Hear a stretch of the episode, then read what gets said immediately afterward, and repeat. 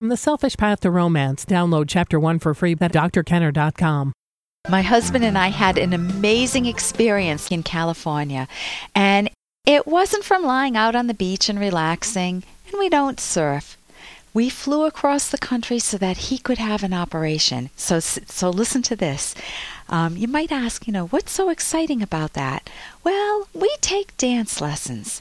My husband skis, and he enjoys karate, or he has in the past, but his hips are giving out. They're aching much of the time. So he went for some routine scans, and a local doctor gave him some news.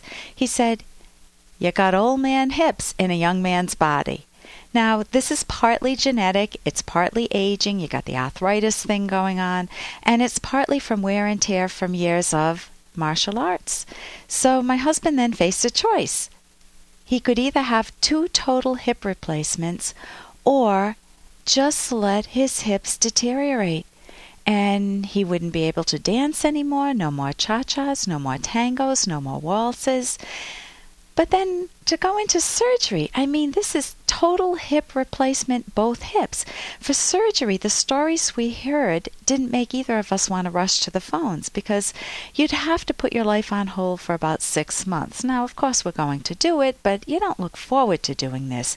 And the operation itself sounded fairly gruesome. They have to cut through the large muscle groups in the back of your leg.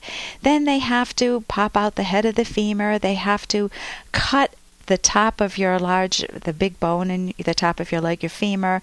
They have to wedge a ball with a spike into it, into that, into your the cut, uh, the cut leg, and then he would they have to clean out the hip socket and put a metal liner glue a metal liner into it. And all the muscles and tendons and various other stuff would need to be cleaned out and sewn together. And then you have to stitch and staple the whole thing back together. So my husband would be spending weeks on crutches. He'd be taking pain medications. He'd had to have sleepless nights. And it would take him about up to six months for a full recovery to be back to normal where he could at least try a cha-cha or a mambo again and during the recovery time, he would not be able to cross his legs or bend them as we normally do, as we naturally do, and he'd only be able to sleep in a few positions.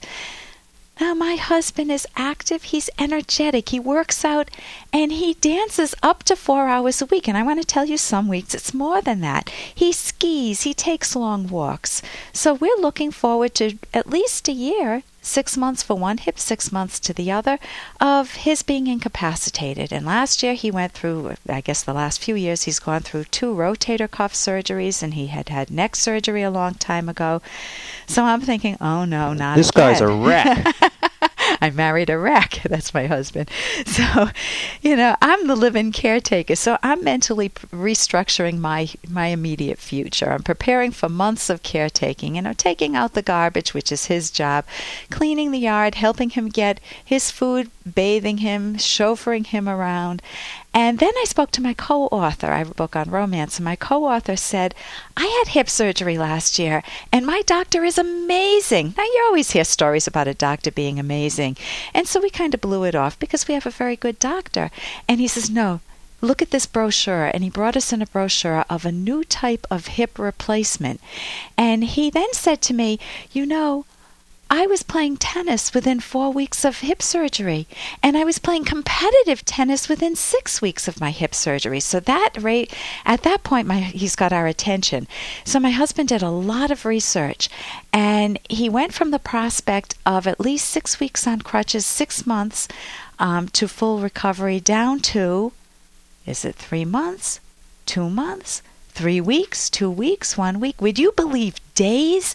So here's what we did we flew out to Los Angeles, and my husband was operated on by Dr. Joel Matta, M A T T A, who, and you can reach him at hipandpelvis.com if, if anyone wants to research this themselves.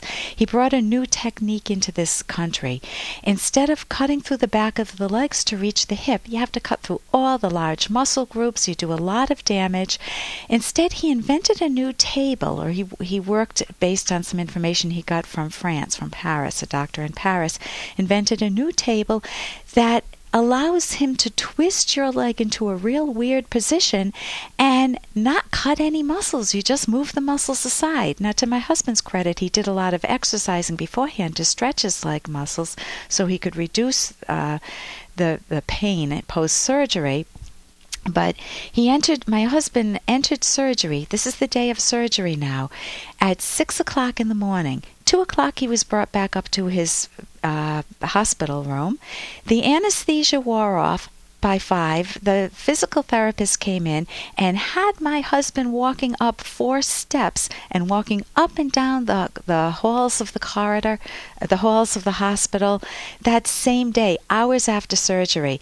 Then, less than 24 hours after surgery, they had my husband walking with a cane, a full set of hospital stairs, and my husband decided that the cane was just a nuisance. He didn't need the cane.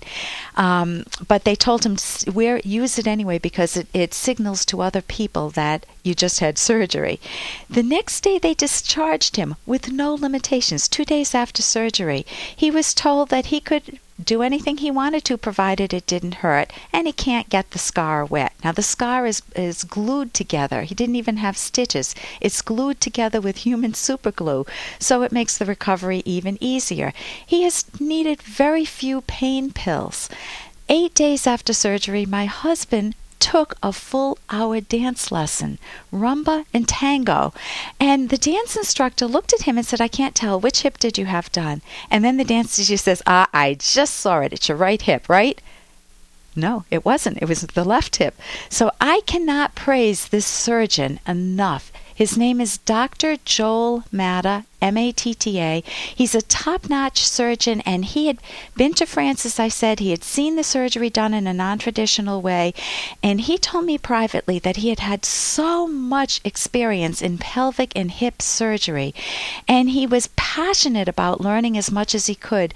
That when he saw this new procedure, he decided to introduce a similar one into the States. Now, it's new and radical, and that meant he's placing his excellent reputation at stake because if it doesn't work out, you know, you take a big risk like this and you can be condemned by your colleagues. His colleagues were not overly supportive of this new idea.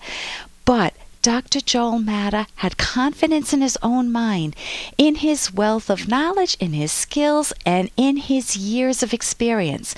He invented a table that allows him to do this operation, and now he trains other surgeons around the country. Another surgeon from New Orleans was there while we were there, and he looked at my husband pre and post surgery and says, Oh my God, my patients don't walk as well or feel as pain free as you do until six months after surgery.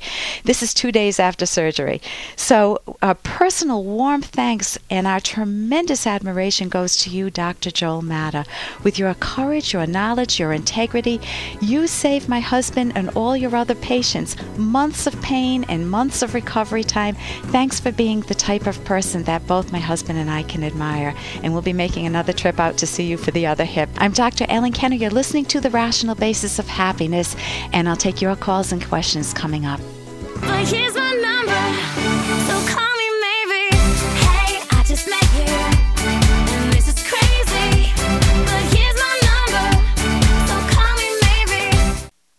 Here's an excerpt from The Selfish Path to Romance by psychologists Drs. Kenner and Locke. A number of factors can cause the relationship to change, such as developing new ways of relating, handling conflict better, changing your perspective on your partner's attributes, or rethinking what you want. Even a great relationship can have some ups and downs. If the causes of the downs are resolved, then the upward trajectory can resume. Some rockiness may be caused by inner conflict over making a long term commitment to someone rather than personality characteristics of the partner. The process of meshing together the many aspects of your life with those of another unique individual is not easy, but so long as communication remains strong, honest, tactful, and respectful, partners can often resolve such problems and strengthen their love. You can download Chapter 1 for free at drkenner.com and you can buy the book at amazon.com.